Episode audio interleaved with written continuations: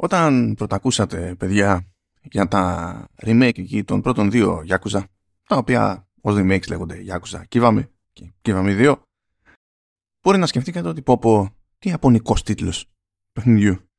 Και εντάξει, λογική σκέψη, δεν, δεν θα διαφωνήσω. Όταν πέσατε πάνω στο Yakuza 6 The Song of Life, μπορεί να συνειδητοποίησατε ότι οι Ιάπωνες τέλος πάντων έχουν ένα θέμα λίγο με, το, με, με τη φιδός στους τίτλους και με τα νοήματα που προσπαθούν να χωρέσουν σε έναν υπότιτλο και κάτι τέτοια πράγματα. Μπορεί να υποψιαστήκατε. Μπορεί να έχετε δει κουλές ονομασίες παιχνιδιών στο παρελθόν και να σας έκαναν εντύπωση. Ή να είδατε πρωτότυπες ονομασίες παιχνιδιών στην Ιαπωνία που τελείως άλλαξαν στις δυτικές και βασικά σε όλες τις υπόλοιπες αγορές. Διότι διαφορετικά δεν θα χώραγαν πουθενά, δεν θα μπορούσε να τις χρησιμοποιήσει κανένας εύκολα γιατί λόγω διάρκειας, λόγω έκθεσης. Και σε περίπτωση που δεν κάνατε όλες αυτές τις σκέψεις, τότε θα τις κάνετε τώρα με το Like a Dragon Gaiden, The Man Who Erased His Name. Γιατί μόνο. Νομίζω ότι είναι στα θετικά το ότι με, με ελάχιστες νομίζω εξαιρέσεις σε ασιατικές αγορές το παιχνίδι δεν βγαίνει στο ράφι. Οπότε δεν χρειάστηκε κανένας να πονέσει τέλος πάντων με το πώς θα καταλήξει να είναι αρκετά ευανάγνωστο το πράγμα και, και τα λοιπά. Χωράει ό,τι θέλουμε το κάνουμε. Όλοι, βασικά απλά λένε όλοι Gaiden να τελειώνουμε. Γιατί δεν υπάρχει άλλο τίτλος ή spin-off τέλος πάντων στο franchise αυτό με τον όρο Gaiden, οπότε λέμε εντάξει το έχουμε. Όπως ενδεχομένως έχετε καταλάβει τώρα τελευταία, το Ryuga Gotoku Studio έχει δώσει πόνο διότι θυμήθηκε και έκανε remake το Isin που κάποτε είχε βγει μόνο στην Ιαπωνία για PlayStation 3 Τώρα έσκασε το, το Gaiden και υποτίθεται ότι δεν είναι πολύ μακριά, δηλαδή λίγο μετά την αλλαγή του χρόνου, στο περίπου, σκάει και το, και το Like a Dragon Infinite Wealth.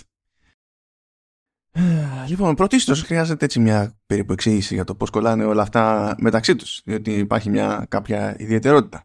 Λοιπόν, στην περίπτωση του Gaiden έχουμε την επιστροφή του Κάζωμα Κύριου, ο οποίος Κάζωμα Κύριου είναι ο βασικός ήρωας το μέχρι πρότινος τέλος πάντων Yakuza.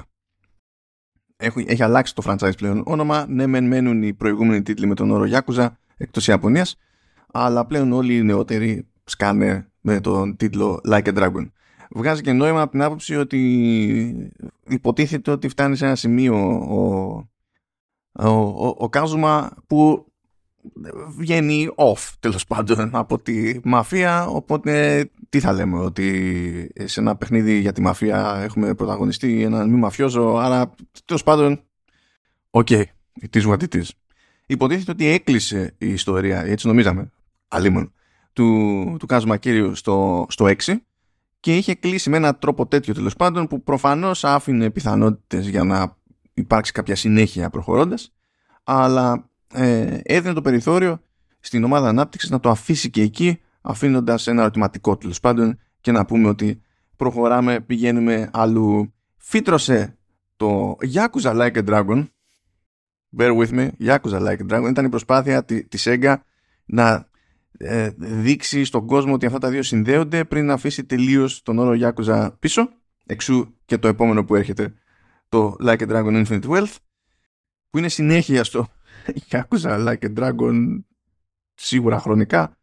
Εντάξει, γενικά η Sega σε αυτό το κομμάτι έπαθε λίγο Konami, δεν ξέρω ποιος θυμάται, International Superstar Soccer Pro Evolution και μετά Pro Evolution και πάει λέγοντας. Τι ρόλο βαράει λοιπόν το, το Gaiden σαν φάση; Λοιπόν το Gaiden είναι μετά το 6 προφανώς πριν το Infinite Wealth που έρχεται και στην πραγματικότητα τρέχει περίπου παράλληλα με το Yakuza Like a Dragon. Στο Yakuza Like a Dragon έχουμε άλλον χαρακτήρα που κουμαντέρουμε, τον Kasuga Ichiban. Ε, εκείνος υποτίθεται ότι επανέρχεται στο Infinite Wealth, αλλά αυτά που βλέπουμε στο Gaiden και επηρεάζονται σε κάποιο βαθμό από το Yakuza Like a Dragon και συνδέονται με αυτά που θα ακολουθήσουν στο Infinite Wealth. Είναι χαρακτηριστικό ότι στο, στο Gaiden άπαξ και βγάλετε το, το παιχνίδι, βγάλετε τέλος πάντων την κεντρική ιστορία, φτάσετε στον τερματισμό υποτίθεται. Ε, εκεί πέρα ανοίγει και καλά trial version demo. Έχει δύο διαφορετικά demo τέλος πάντων. Το ένα έχει να κάνει με story, το άλλο έχει να κάνει με τα διαθέσιμα mini games εκεί πέρα. Που στην ουσία είναι γεύση από το Infinite Wealth και μάλιστα το κομμάτι που έχει να κάνει με το story, σύμφωνα με τα λεγόμενα της Sega, δεν θα φυτρώσει έτσι ως έχει στο, στο Infinite Wealth. Ποντάρω βέβαια στο ότι θα καλυφθεί το κενό με το κλασικό τρόπο που διαλέγει αυτό το στούντιο. Θα εμφανιστεί ένας χαρακτήρας από το πουθενά και ξαφνικά θα μας πει όλη την ιστορία στη μάπα για να βγάλουμε άκρη. Όπως καταλαβαίνετε, αν μπω στον κόπο να εξηγήσω ε, πώς συνδέονται αυτά στα σοβαρά, θα ξενερώσω κάποιον που δεν έχει βγάλει ακόμα το 6. Τώρα σχετικό βέβαια το μέχρι ποια, ποιο έτος έχουμε υποχρέωση στο να προφυλάσσουμε κάποιον που ενδιαφέρεται για το 6 αλλά δεν έχει ασχοληθεί ακόμα με το 6. OK. Okay. Ε, εντάξει, θα κάνω στο περίπου χαλάστρα για Yakuza Like a Dragon και ενδεχομένως να σας χαλάσω και το τελείωμα του, του, του, του Gaiden. Οπότε θα αποφύγω τα πάντα όλα ε, και θα σχολιάζω μόνο γενικά την ιστορία τουλάχιστον εντάξει μπορώ να σχολιάσω σοβαρά το τι παίζει στην αρχή ποιες είναι οι συνθήκες εντάξει αλλά ό,τι μπορώ να τα αποφύγω να τα αποφύγω παιδιά διότι στην πραγματικότητα όλα αυτά που συμβαίνουν ε, στα Yakuza, Παύλα, Like a Dragon όλα αυτά τα χρόνια σε κάποιο βαθμό ε, καλά σίγουρα συγκινδυνεύουν ενίοτε σε κάποιο βαθμό συνδέονται κιόλας. οπότε είναι, υπάρχει ρίσκο υπάρχει ρίσκο αλλά πάμε, συνεχίζουμε λοιπόν ε, σε αντίθεση με το Yakuza Like a Dragon εδώ είμαστε στα, στο κλασικό μοτίβο του, του franchise δηλαδή έχουμε να κάνουμε με παιχνίδι κατά βάση action, action adventure ε, στο Like a Dragon υποτίθεται ότι έγινε μια στροφή που δεν ήταν προβλεπέ για το franchise σε μάχη σε, σε, σε γύρους, ας το πούμε περίπου σε πιο στυλάκι RPG ως προς το σύστημα μάχης.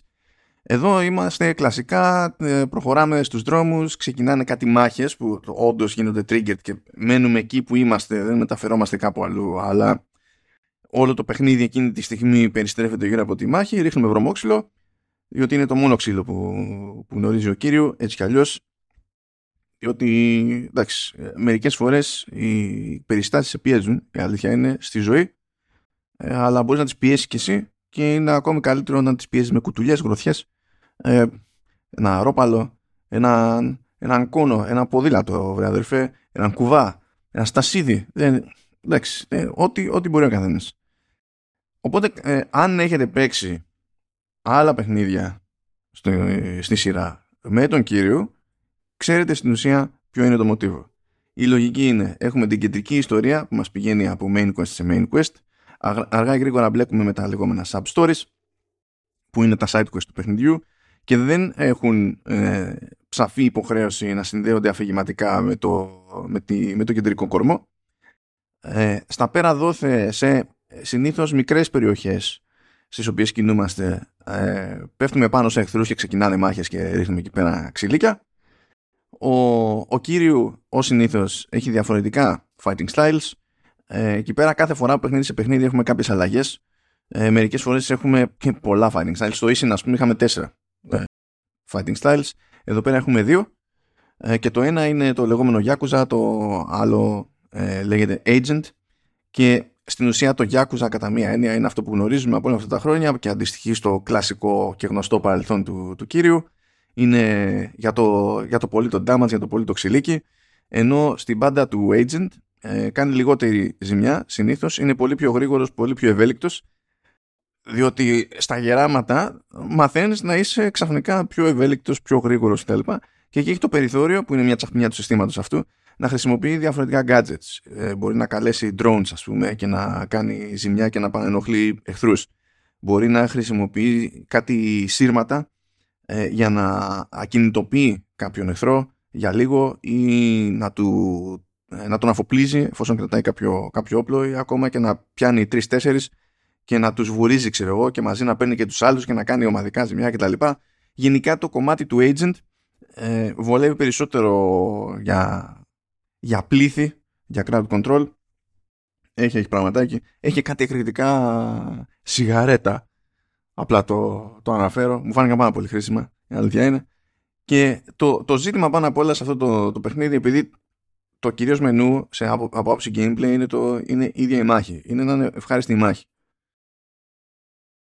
Και εκεί πέρα τα πηγαίνει ε, πολύ καλά. Προτιμώ που έχει μόνο δύο. Ε, προτιμώ που διαφέρουν τόσο πολύ και ε, με σαφήνεια μεταξύ τους και καταλήγουν και έχουν συγκεκριμένη χρησιμότητα ε, όπου έχει νόημα τέλος πάνω και φαίνεται, φαίνεται αυτό το πράγμα πέρα από κάθε αμφιβολία. Το χάος που έπαιζε στο τελευταίο παιχνίδι της σειράς που είχα πιάσει, το, το Isin, δεν με κέρδισε. Αν και τέλος πάντων το Isin είναι remake από ενός παιχνιδιού από την εποχή του PlayStation 3 δεν είναι ότι πήγανε να το εξυγχρονίσουν γενικότερα πήγανε απλά να το στήσουν ώστε να παίζεται ας πούμε. Ε, οπότε ε, στο κομμάτι της μάχης περνάμε καλά. Κανένα πρόβλημα. Πάντως κινούμαστε κυρίως σε μια περιοχή που λέγεται Σοτεμπόρι ε, κάνουμε και ένα γρήγορο πέρασμα από Ιτζίντσο. Αυτό μπορεί να θυμίζει κάτι σε κάποιον που έχει παίξει τα, τα άλλα σπίνους αυτής η σειράς, τα, τα Judgment. Judgment σκέτο και Lost Judgment που ήταν το, το sequel. Ε, δεν περνάμε από Καμουροτσό το οποίο ναι, Καμούροτσο, σωστά. Έχω, έχω, έχω περάσει τόσες φορές τέλος πάντων σε αυτό το παιχνίδι από Καμούροτσο που καμιά φορά λέω Καμούροτσο και ε, αναρωτιέμαι ποιο, ποια είναι η πραγματική ονομασία αυτής της περιοχής. Γιατί στην Ιαπωνία τέλος πάντων αυτό είναι αναφορά στο Καμπούκιτσο και πλέον τα μπερδεύουμε στο κεφάλι μου. Ποιο είναι το αληθινό και ποιο δεν είναι.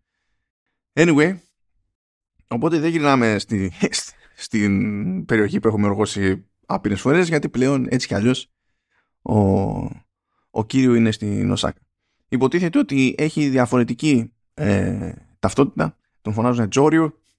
Δεν χρειάζεται καν επώνυμα. Αυτά είναι για τους αδύναμους, έτσι κι αλλιώς.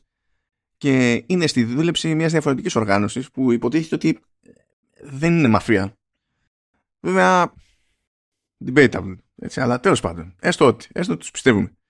Υποτίθεται λοιπόν ότι δεν είναι μαφία, είναι η οργάνωση Daidoji, ε, είναι υποχρεωμένος να είναι στη δούλεψή τους γιατί υποτίθεται ότι ε, έκανε μια συμφωνία μαζί τους στο τέλος του, του Yakuza 6 ε, πράγμα που σήμαινε ότι και τους χρωστάει ε, και πρέπει να κάθεται και να τους παίρνει στα σοβαρά και να κάνει τα θελήματά τους διαφορετικά θα κινδυνεύσουν αναπόφευκτα αγαπημένα του πρόσωπα ε, υποτίθεται ότι είμαστε σε αυτό το στάδιο, σε αυτό το παιχνίδι και πρέπει να κρατήσει αυτό το μυστικό ο κύριος. Εντάξει, δηλαδή αυτό το πράγμα, μια, μα το Θεό αυτό δεν είναι spoiler, είναι μία που συζητάνε πόσο σημαντικό είναι να μην μάθει κανένας ότι ο Τζόριο είναι ο κύριος. Πρέπει να συνεχίσουν όλοι να θεωρούν, ξέρω εγώ, τον κύριο άφαντο, νεκρό. Ε, και στην πρώτη αποστολή, στην πρώτη που παίζει, είναι σαφές ότι μας έχουν πάρει χαμπάρι, ας πούμε, και όλα θα πάνε προφανέστατα κατά διαόλου. Ψιλογρήγορα, προχωρώντας στη, στην κεντρική ιστορία, πηγαίνουμε και ε, γνωρίζουμε μια, μια κοπέλα που υποτίθεται ότι είναι κατά μία έννοια ε, προστάτηδα των αστέγων στο Σωτεμπόρι αλλά και fixer. Οπότε αναλαμβάνουμε από εκεί τα sub stories που είναι αποστολές που την εξυπηρετούν. Δεν συνδέονται τώρα και εκεί πέρα. Εδώ δεν ξέρω, κάποιος μπορεί να παραπονεθεί από το ότι, για το ότι δεν συνδέονται οι αποστολές αυτές με τη γενικότερη ιστορία. Δεν είναι περίεργο αυτό για τη σειρά. Και στην ουσία η σειρά τα βλέπει όλα αυτά ως ευκαιρία να φτιάξει, να στήσει κάποιες κουλές τελείως ιστορίες. Δηλαδή έχουμε το, τον κύριο που είναι αυτό που είναι και κάθεται τώρα και σιγοντάρει έναν τύπο που περιμένει συμβουλές για να ρίξει κοπελα, κοπελίτσα. Ε, μπλέκει... Α, στο ίδιο quest βασικά είναι αυτό. Ε, μπλέκει με το ρόλο των σύγχρονων chat, chatbots σε όλη αυτή τη διαδικασία. Αλλού ασχολείται με τυπά που προσπαθεί τέλος πάντων ε, να καταγράψει ε, κάποια ε, μεταφυσική δραστηριότητα για να γίνει διάσημο streamer. Ε, έχει πιο ήπια πράγματα πιο ήπια, πιο σχετικά με την εξειδικευσή του τέλος πάντων, να το θέσουμε έτσι, υπάρχει εύρος που είναι δηλαδή από το δραματικό μέχρι το κομικό και υποτίθεται ότι αυτό είναι και από τα χαρακτηριστικά γνωρίσματα της, της σειράς γενικότερα. Όλη, όλη η σειρά αυτή βασίζεται σε ένα κλασικό μοτίβο στο, ε, στο ασιατικό τηλεοπτικό τοπίο η λογική ότι βγάζουμε ρίζες σε έναν τόπο ε, ε, ε φτιάχνουμε δεσμούς με, με κάποιους ανθρώπους. Γινόμαστε φίλοι ακόμα και όταν δεν το περιμένουμε να αφιερώσει κάποιος την ενέργεια από τη, από τη δική μας τη μεριά. Δηλαδή εμείς οι, οι ίδιοι οι άλλοι για να καταλήξουμε φίλοι και νοιαζόμαστε για την τοπική κοινωνία και τα λοιπά και κάπως έτσι υποτίθεται ότι δεν είναι όλα. Τα sub stories είναι αφηγηματικά είναι εκεί πέρα πιο πολύ για το, για το χαβαλέ στην πραγματικότητα. Οπότε αυτό που έχει νόημα είναι η ποικιλία και από ποικιλία όχι η δραστηριότητα αργά ή γρήγορα απλά πέφτει ξύλο είναι στάνταρ αυτό αλλά ως προς τις ιστοριούλες τέλος πάντων υπάρχει ποικιλία, είμαστε ok. Και από χαζομάρα τίποτα άλλο. Έτσι.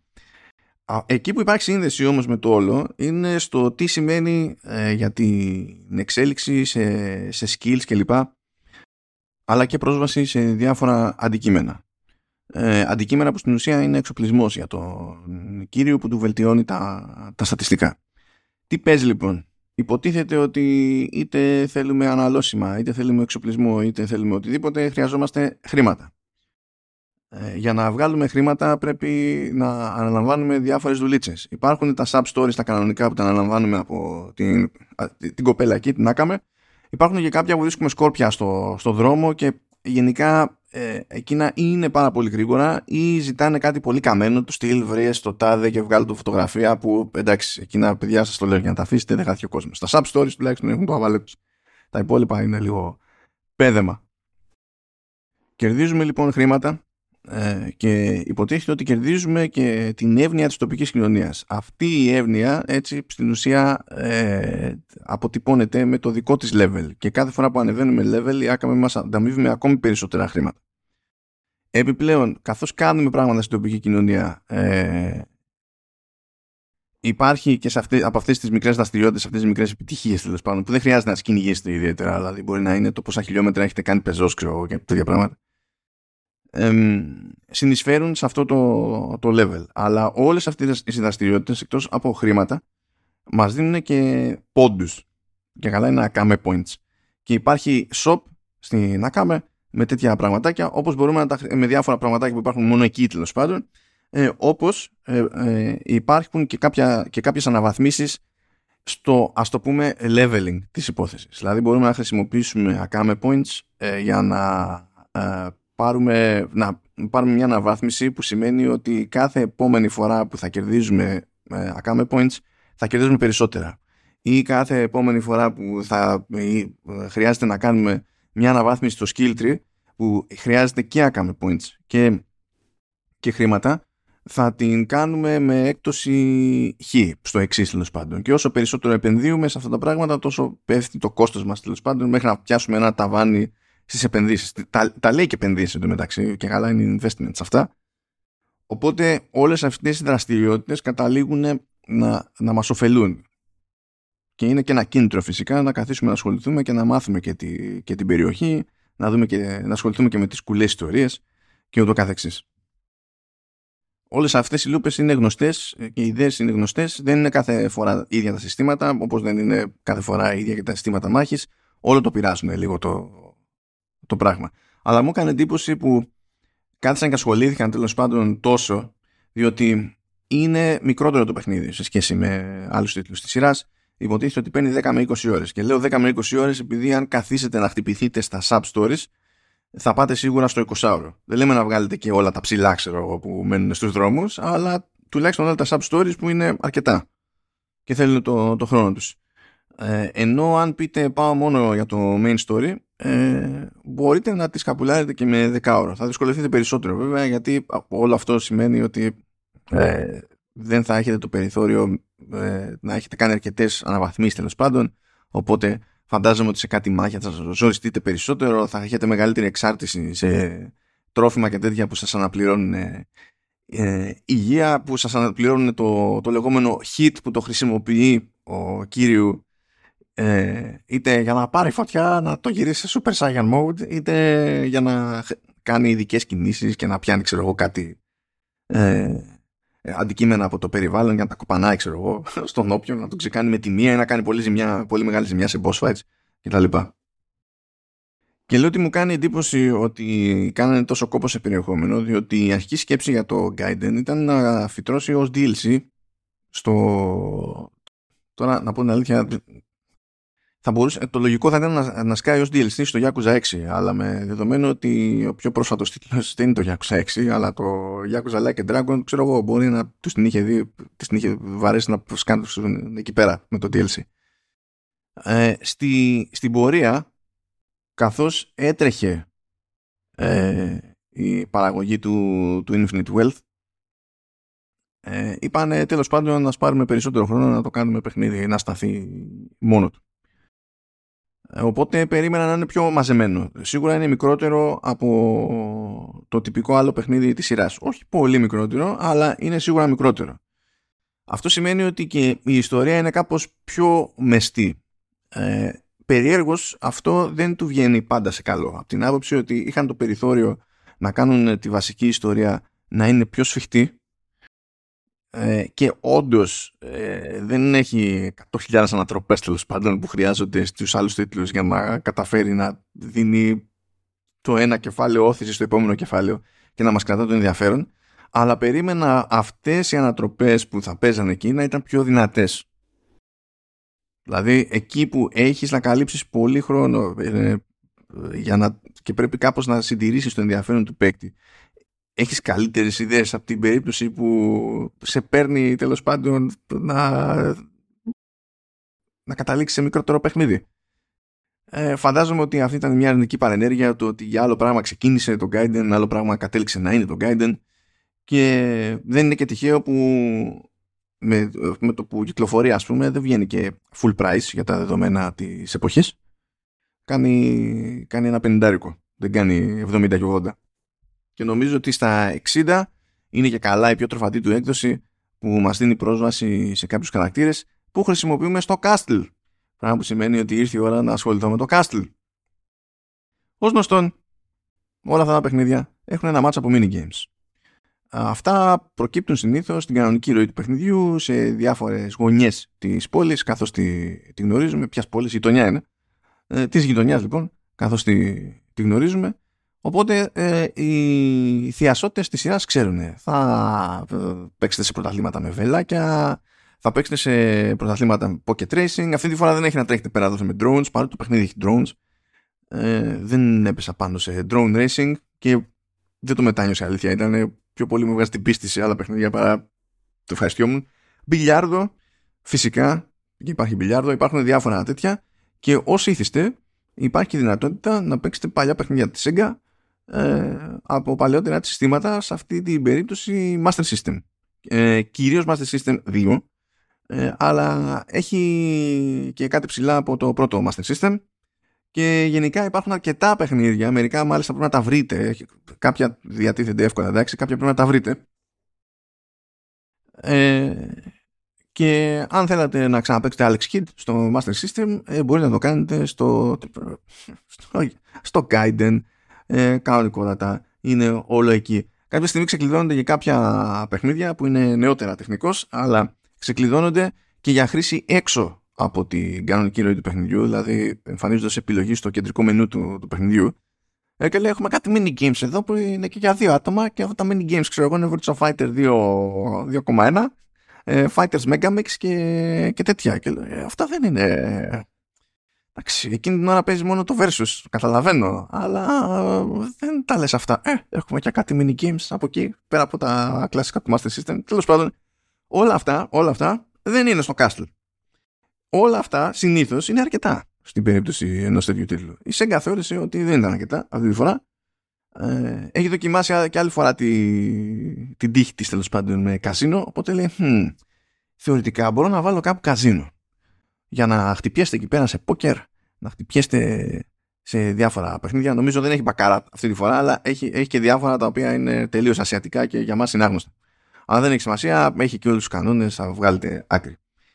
Αν όμως το καζίνο, τα καζίνο ήταν περίπου μαζεμένα ε, σε ένα χώρο που ήταν μούρι και ήταν εκεί για τη χλίδα και αν ε, δίπλα σε αυτά τα καζίνο ε, υπήρχε ένα κάστρο ε, και αν αυτό το κάστρο ταυτόχρονα ήταν και αρένα για, για παράνομα ξυλίκια και πρωταθλήματα και τέτοια και αν στα ξυλίκια αυτά είχαμε πολλαπλά modes όπου είναι ένας με έναν, είναι ένας εναντίον πολλών, είναι πολύ εναντίον πολλών, έχουμε βαθμίδες ε, έχουμε ολόκληρο questline εκεί πέρα για το ποιος θα καταλήξει να είναι ο απόλυτος κυρίαρχος. Συνδέεται η φάση και με το κεντρικό story, οπότε θα περάσετε από εκεί θέλετε δεν θέλετε.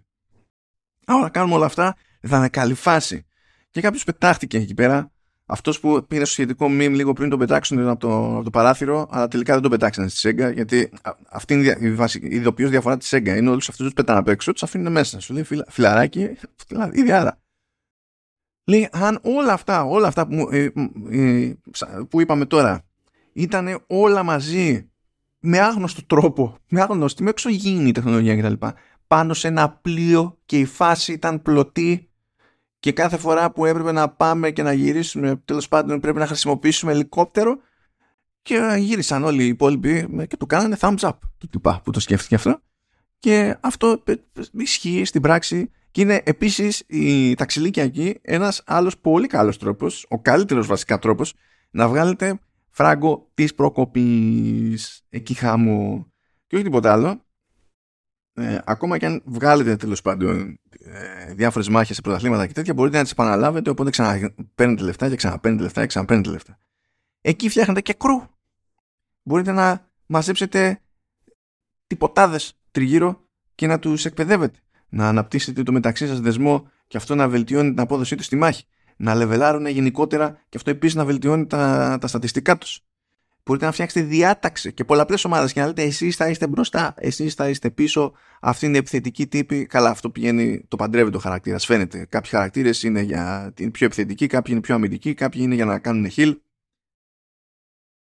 και δίνουν εκεί πέρα απόνο και αν με αυτό ε, συνδέονταν και οι έξτρα χαρακτήρες που δίναμε με τη, στην πιο ακριβή έκδοση και τους έχουμε βέβαια και για τους πολύπους σε, σε DLC χα, και αν έτσι είχαμε και μια ευκαιρία ακόμα αλίμονο να χωθεί στο κρού ο γκορομάτζιμα το ψυχάκι αυτής της σειράς δεν θα ήταν cool. Ναι και όλα αυτά συμβαίνουν. Όλα, όλα αυτά απλά συμβαίνουν. Δηλαδή είναι δεν είναι έκπληξη η, η έκπληξη είναι ότι παίζω σε αυτό το επίπεδο παράνοιας σε αυτή την ομάδα της ΕΓΑ και δεν καταραίει το πράγμα. Δηλαδή το, το κάνουν 20 χρόνια πριν τα άτομα και δεν καταραίει. Πιάνουν μια ισορροπία βλακίας ε, ε, δράσεις ε, και ε, μελοδράματος με ένα μπόλιασμα εκεί από φιλοσόφικες αναζητήσεις και για κάποιο λόγο ενώ έχεις σαφείς αδυναμίες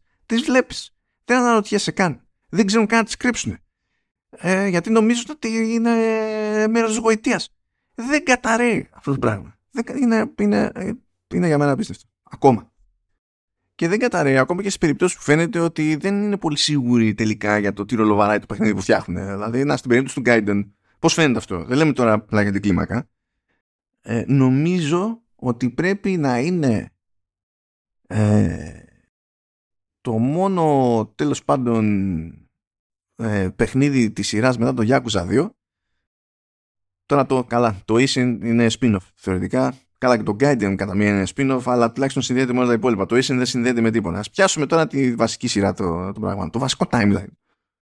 Ε, νομίζω ότι είναι το πρώτο μετά το Yakuza 2 που έρχεται Ευρώπη και έρχεται μόνο με απονικό σπικάζ αυτό θα αλλάξει αυτό το μήνα ε, είχαν πει από πριν ότι θα προσθεθεί ε, αγγλικό σπικάζ με, ε, το, με download, απλό download και ε, είδα ότι διευκρίνησαν ότι αυτό θα γίνει πλέον μέσα στο Δεκέμβριο. Δεν δώσανε συγκεκριμένη ημερομηνία αλλά έρχεται μέσα στο Δεκέμβριο. Θα είναι δωρεάν, δεν θα σας κοστίσει κάτι. Ταυτόχρονα πρέπει να είναι ένα από τα πιο άχρηστα downloads που θα έχετε κάνει από τη ζωή σας διότι για αυτό το πράγμα θέλει η Ιαπωνικά. Πολύ απλά θέλει Ιαπωνικά είναι, είναι τόσο απλό. Διότι έπαιξα το πρώτο Yakuza στο PlayStation 2 ε, μόνο με αγγλικά, διότι η Sega τότε έλεγε ε, εντάξει μωρέ, ποιος θα θέλει να ακούει Ιαπωνικά σε ένα δύο παιχνίδι εκτός Ιαπωνίας. Θα βάλουμε εκεί αγγλικά και καλή καρδιά. Και δεν, δεν, δεν, δεν παλεύεται. Είναι εκτός κλίματος τελείως δηλαδή το πράγμα. Και μιας και είπα για μπόλιασμα εκεί πέρα με, με φιλοσοφίες, ε, είναι και αυτό χαρακτηριστικό γνώρισμα ε, συνήθως το κάνει καλά η σειρά. Ε, εδώ πέρα μου έδωσε την εντύπωση, ειδικά στο πρώτο μισό, ότι μπορεί να το ξεχάσανε ή κάτι τέτοιο και ότι απλά μένανε στο ότι ο, είναι βράχος τέλος πάντων ε, συγκεκριμένης ηθικής ο, ο κύριο και το ξέρουμε αυτό και ο, το, όλα περιστρέφονται γύρω από το πόσο ακλόνητος είναι στα πιστεύω του και τα λοιπά. Ε, αλλά μπλέκουν σε ένα σημείο, δεν θα το εξηγήσω τώρα γιατί θα τέλος πάντων πηγαίνει πακέτο με spoilers ή σαφής εξήγηση. Αλλά τέλος πάντων γίνεται από ένα σημείο και έπειτα ε, μια συγκεκριμένη προσπάθεια να, να πιαστεί το θέμα ότι η μαφία, ε, η ιαπωνική μαφία minimum ε, είναι πλέον ένα concept απαρχαιωμένο που έχει ή δεν έχει χώρο τέλος πάντων ε, στο, στη, στη, σύγχρονη Ιαπωνία αλλά τι μπορεί να σημαίνει αυτό στην πράξη ε, πρέπει να αλλάξει πρέπει να εξαφανιστεί. Αν είναι να αλλάξει πώς έχει νόημα να αλλάξει; Αν είναι να εξαφανιστεί πώς έχει νόημα να εξαφανιστεί; Και για ποιο λόγο ε, μπορεί να φτάσει ένας τέτοιος οργανισμός τέλος πάντων να το πούμε έτσι ε, να θεωρήσει ότι δεν έχει κάτι να προσφέρει το οποίο μπορεί να ακούγεται αστείο το, τι πάνω να πει δηλαδή τι, πιάσαν τη μαφία τα υπαρξιακά της ε, η, η Γιάκουζα τα έχει αυτά στη, στην Ιαπωνία. Είναι περίεργη περίπτωση. Δεν είναι σαν τη μαφία που γνωρίζουμε εμείς με την ίδια λογική ακριβώς. Όχι ότι είναι της αγαθοεργίας αλλά δεν έχουν την ίδια λογική όπως αντίστοιχα δεν έχουν την ίδια λογική και με τους ναρκεμπόρους ας πούμε στη, ε, στην Νότιο ε, Αμερική. Είναι, παίζουν διαφορετικές νοοτροπίες. Και έχει αυτό παρά το μελόδραμα έχει το ενδιαφέρον του ως φιλοσοφική αναζήτηση που τέλος πάντων δεν συγκρίνω έτσι μέχρι όσο κανείς ότι συγκρίνω καθώ, δεν, δεν υπάρχει κανένας λόγος να παίξεις τέτοια σύγκριση απλά θέλω να πω έχουμε ξαναδεί αυτή την ιδέα να έχει ενδιαφέρον όπως στην περίπτωση του Red Dead Redemption 2 που το ζήτημα ήταν δηλαδή βλέπαμε χαρακτήρες να προσπαθούν να διαχειριστούν κάπως το τέλος της εποχής τους. Πάλι λέω δεν συγκρίνω, απλά λέω ότι οι ιδέες αυτές, οι αναζητήσεις, οι εσωτερικές αυτές αναζητήσεις ε, συγγενεύουν. Αυτό, μέχρι εκεί. Δεν υπάρχει τίποτα άλλο να τα συνδέει. Όπως και να έχει και σε αυτό το κομμάτι και σε ανατροπές περίμενα να τα έχουν πάει καλύτερα. Εδώ πέρα από τη στιγμή που δεν είχαν να γεμίσουν τόσο χώρο δεν τα πάνε άσχημα τα έχουν πάει χειρότερα σε μεγαλύτερα παιχνίδια αλλά περίμενα κάτι πιο έτσι, ζουμερό ακόμα και έτσι. Επίσης περίμενα, ειδικά με δεδομένο ότι τέλος πάντων αυτό είναι και spin-off, είναι και λίγο πειραματικό.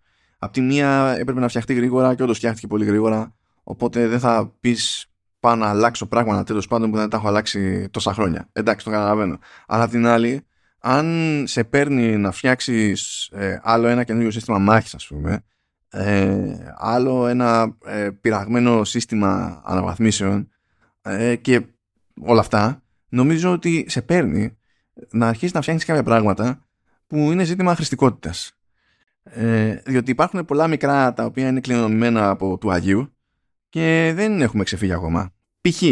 π.χ. πάμε σε ένα κατάστημα και του λέμε πάρα πολύ ωραία ε, έχω φράγκο. Τι έχεις; Σου λέει κάτσε. Περίμενε. Θες να πουλήσεις ή θες να αγοράσεις; Θέλω να αγοράσω. Ωραία. Ορίστε τι έχω. Ευχαριστώ. Τελειώνω. Και τώρα θέλω να πουλήσω κάτι. Όταν κάνω πίσω όμως, με πετάει τελείως εκτός από όλη αυτή τη φάση και πρέπει να ξαναμιλήσω στο μαγαζάτορα και να διαλέξω τότε ε, την επιλογή για την πώληση. Ενώ θα μπορούσα απλά να με αφήνει να κάνω ένα επίπεδο πίσω στο μενού να πηγαίνω στην πώληση και ύστερα να κανονίσω εγώ το πότε θα κόψω υποτίθεται την αλληλεπίδραση με το, με το μαγαζά τώρα. Έχει διάφορα τέτοια ψηλά χαζά. Απλά αναφέρω ένα παράδειγμα έτσι που δηλαδή δεν θέλει καν δουλειά της προκοπής για να το φτιάξει αυτό το πράγμα και εξακολουθεί και είναι στην ίδια φάση τα ίδια παντελάκι μου, τα ίδια παντελή μου. Ε, εντάξει, ξέρω εγώ, πιστεύω δεν χρειάζεται. Φτιάχνονταν εύκολα. Πώς ξέρω ότι γινόταν, ότι θα μπορούσαν να το κάνουν. Θα σας πω. Θα σας πω ένα, ένα κάτι άλλο. Ε, σε διάφορα παιχνίδια της σειράς υποτίθεται ότι αργά ή γρήγορα μπλέκουμε με hostess bars.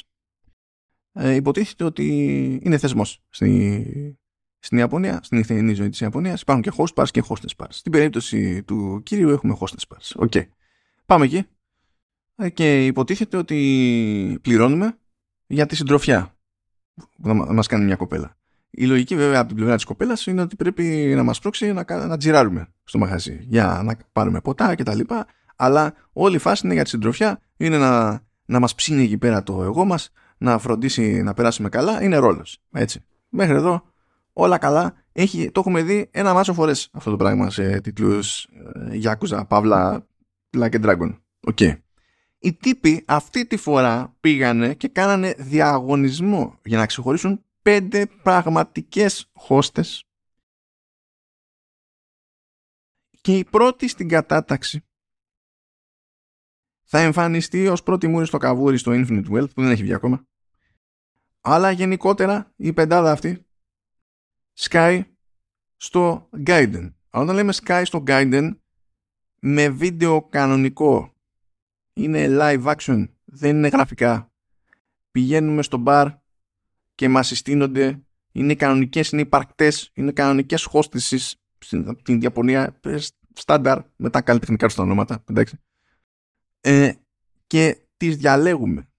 Και ύστερα βλέπουμε από προοπτική πρώτου προσώπου στην ουσία μιλάνε στην κάμερα και ρωτάμε εμείς πράγματα, μας απαντάνε ή μας ρωτάνε εκείνες και διαλέγουμε τέλος πάντων απαντήσεις. Και το ζήτημα είναι να συντονιστούμε, έτσι, να ταιριάξουμε τις σωστές απαντήσεις με τις σωστές ερωτήσεις και ανεβαίνει ένας μετρητής και τα λοιπά. Και άμα τα πάμε τέλεια, ε, ποιος ξέρει και. OK. Okay. Και κάνανε τέτοια ιστορία. Στην ουσία, όλο αυτό το κομμάτι με τις hostesses είναι σαν FMV Adventure εκείνη τη στιγμή. Όχι κάτι μεγάλο, όχι κάτι που παίρνει, έχει συγκλονιστική διάρκεια, αλλά εκεί τι, τι σκεφτήκανε να την κάνουν την παπάντζα. Το να ισιώσουν λίγο τα μενού δεν το σκεφτήκανε, ήταν πάρα πολύ δύσκολο. Αλλά να φύγω από αυτό που πραγματικά ε, δεν το, δηλαδή, δεν το περίμενα ότι θα λειτουργούσε έτσι. Ε, γέλασα απίστευτα. Γέλασα απίστευτα. Οι τύποι είναι μεγάλα trolls Αποδέχομαι. Ε, εκεί που δεν τρολάρουν είναι πολύ προβλεπέ τα πράγματα, είναι στο, στο τεχνικό τομέα. Στο τεχνικό τομέα, πρώτα απ' όλα, τέλος πάντων, να το βάλω και αυτό ότι είναι στο τεχνικό τομέα, ε, υπάρχει μεν πολύ σπικάζ που είναι στα Ιαπωνικά, αλλά ως συνήθως υπάρχει και πάρα πολύ κείμενο το οποίο σκάει ξερά ως κείμενο. Τα Yakuza Pavla Like a Dragon δεν είναι ακριβώς ξεπέτα παραγωγές αλλά δεν είναι και πανάκριβες παραγωγές. Πάρτε παιδιά να κάνετε παπάντζες. Οπότε η σκηνοθεσία είναι λίγο μυστήρια. Ε, ένας λόγος που είναι μυστήρια είναι επειδή δεν καίνε και πολλά λεφτά στο motion capture και για να έχει νόημα μετά να κάνουν τσαχπίνικες λήψεις. Οπότε σε πάρα πολλές περιπτώσεις στέκονται ακίνητοι χαρακτήρες οπότε κινείται ελαφρώς η κάμερα για να μας δίνει την εντύπωση ότι υπάρχει μια δυναμική τέλος πάντων στη, στη σκηνή. Υπάρχουν φυσικά cutscenes τα οποία εντάξει είναι πιο καλοδουλεμένα και, και τέτοια. Οκ. Το θετικό είναι ότι γυρίσαμε στα γνώριμα μονοπάτια, διότι το Ishin ήταν μια πρώτη απόπειρα της ομάδας να μάθει λίγο εκεί πέρα Unreal Engine, διότι είμαστε συνηθισμένοι όλα αυτά τα χρόνια, είναι συνηθισμένοι βασικά αυτοί πρωτίστως στη δική τους τη μηχανή, την Dragon Engine, και το αποτέλεσμα αυτή τη φορά είναι ξεκάθαρα καλύτερο. Δεν το συζητάμε. Το Ishin σαν remake είναι πολύ πιο ξεπέτα, δεν είναι ότι δεν μπορούσε κάτι καλύτερο Unreal Engine. Ε, αλλά τέλος πάντων με τη μία ή την άλλη μηχανή ε, το, το θετικό στην περίπτωση αυτών των τίτλων και αυτού του στούντιο είναι ότι δεν λέει παιδιά κοιτάξτε να δείτε θα έχουμε performance mode, θα έχουμε quality mode, θα έχουμε ό,τι να είναι whatever ε, και ανάλογα με τη γενιά στην οποία τρέχει το παιχνίδι γιατί το παιχνίδι είναι cross-gen δηλαδή PS4, PS5, ε, Xbox One, Xbox Series και είναι και PC εντάξει κανονικότητα και τέτοια αλλά τέλος πάντων εγώ δοκιμάζω το, το έπαιξα σε Xbox Series αλλά το ίδιο είδα και στην περίπτωση του Ίσιν, ας πούμε. Λέει, παιδιά, κοιτάξτε να δείτε. Θα το παίξετε σε PS4, ξέρω εγώ, και Xbox One. Θα κοιτάξουμε ένα 1080 πει το ρημάδι και θα τρέχει, ξέρω εγώ, εκεί 30 frames ό,τι είναι και θα το πιάνει. Έτσι κι αλλιώς έχουμε OK ε, ε, τεχνικό τομέα, δεν έχουμε ανεπανάληπτο τεχνικό τομέα. Θα κοιτάξουμε τουλάχιστον να τρέχει το πώς πρέπει να τρέχει. Σου λέει, Χα, έχεις νότερο hardware πάρα πολύ ωραία. Ε, δεν έχει α, settings, parasettings έως 4K μάλλον 60 κτλ. Είναι πάρε εκεί 4K 60 frames. Που εδώ που τα λέμε έτσι με αυτό το τεχνικό υπόβαθρο κιόλας ε, πρέπει να τα πιάνουν. Αλλά άλλοι δεν τα πιάνουν ούτε με αυτό το τεχνικό υπόβαθρο. Αυτοί έχουν βρει εκεί πέρα ένα ζύγι και λέει δεν σα ούτε settings. Είναι, θα το σκάσεις εκεί πέρα και θα παίξει αυτό που βγάζει νόημα να σε νοιάζει να παίξεις στο σύστημα που είσαι. Ευχαριστώ, γεια σας. Γενικότερα πάντως πιστεύω ότι ε, αυτό το πείραμα με τίτλο μικρότερης διάρκειας ε, ήταν λογικό πείραμα.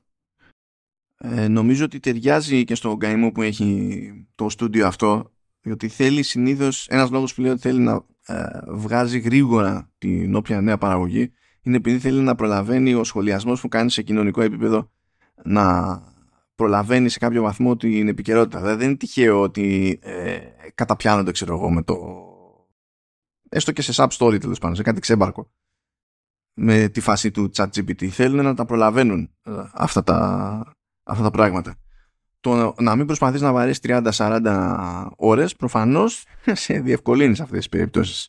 Και νομίζω ότι αν πούν ότι κινούνται γενικότερα προς μια τέτοια κατεύθυνση και μπορούν να κουμαντάρουν και διαφορετικά είδη όπως είναι αυτό το πιο action ας πούμε η περίπτωση του, του πρώτου του, του, του, του Yakuza Like a Dragon που είναι turn-based και τα λοιπά ε, ότι μπορούν να έρθουν πιο κοντά ακόμη σε αυτή τη λογική που φαίνεται ότι εξ αρχής κυνηγούσαν. Την τηλεοπτική λογική την ασιατική τηλεοπτική λογική πηγαίνει πακέτο έτσι με κάποιες ιδέες κάποια, κάποιο βαθμό μέλο και τα γνωστά. Τώρα αν είστε ρομαντικοί ε, από τη μία θα χαρείτε που ελέγχετε και πάλι τον κύριο ε, από την άλλη θα ξενερώσετε λίγο διότι το κλείσιμο του κύριου στο Yakuza 6 ε, ήταν πάνω κάτω ό,τι έπρεπε σαν αποχαιρετισμός. Τώρα δεν ξέρω πώς θα το χειριστούν όλο αυτό προχωρώντας ε, αλλά γενικά όταν έχεις πετύχει το στυλ στο, στο κλείσιμο και καπάκι λες και γιατί να μην το ξεζουμίσουμε ακόμη νομίζω είναι επόμενο να φυτρώνει έτσι και μια κάποια ανησυχία κάπου. Γενικότερα μιλώντας πάντως, ε, το Gaiden ακολουθεί το κλασικό μοτίβο, πετυχαίνει αυτή τη, τη, μουρλή ισορροπία που με όλα του τα στραβά καταφέρνει να μην σε ξενερώνει. Δεν είναι αυτό το πράγμα και νομίζω ότι ε, αυτό ε, χρωστάει πολλά στο ότι κάποιες διαφορές λύνονται με κουτουλιές εντυπωσιακές κουτουλιές και όχι μόνο κουτουλιές. Και αυτό το μπρος πίσω σε παράνοια, ξύλο, μελό, ε, κοινωνικά ζητήματα κτλ. Πιστεύω δεν αφήνει τον παίκτη να μπαφιάσει γρήγορα με το καθένα ε, ξεχωριστά. Ταυτόχρονα πάντως αν ε, δεν σας έκατσε το, το judgment που δεν κατανοώ γιατί ε, ίσως κάποια από εσάς να πήρατε πολύ πατριωτικά το ότι χάνατε τον κύριο ας πούμε στην περίπτωση του, του Judgment. Που και με αυτό παίζει ένα θεωρητικό έτσι crossover λίγο σε κάποια φάση στο, στο Gaiden because of course. Ε, αν δεν είχατε ασχοληθεί επειδή ξενερώσατε που δεν υπήρχε ο κύριο για μένα κακός διότι συνεχιστής του still gameplay ε, που είχατε συνηθίσει με τον κύριο είναι το Judgment. Ε, ενώ το Yakuza Like a Dragon πήγε αλλού το, το λογικό είναι τέλος πάντων να ψηθείτε σε όρους gameplay για το, για το συγκεκριμένο. Κακά τα ψέματα πάντως, η φόρμουλα χρειάζεται εξέλιξη. Σε μερικές περιπτώσεις μάλιστα χρειάζεται βελτιώσεις οι οποίες δεν είναι ότι θα φαίνονται πάνω κάτω, αλλά είναι, είναι πια αυτονόητες. Δεν απαιτούν καν συγκλονιστικό budget για να πούμε ότι αυτό μας φταίει ή οτιδήποτε. Αλλά σε αυτή αυτή η μούρλα είναι και το καλό της και το κακό της. Αυτά λοιπόν από μένα για το Like a Dragon Gaiden, The Man Who Erased His Name και θεωρήστε αυτονόητο ότι θα συνεχίσω να ασχολούμαι με τη σειρά διότι υπάρχει πρόβλημα. πρόβλημα διαχρονικό. Αυτά τα σέβη μου και να ξαναλέμε σύντομα.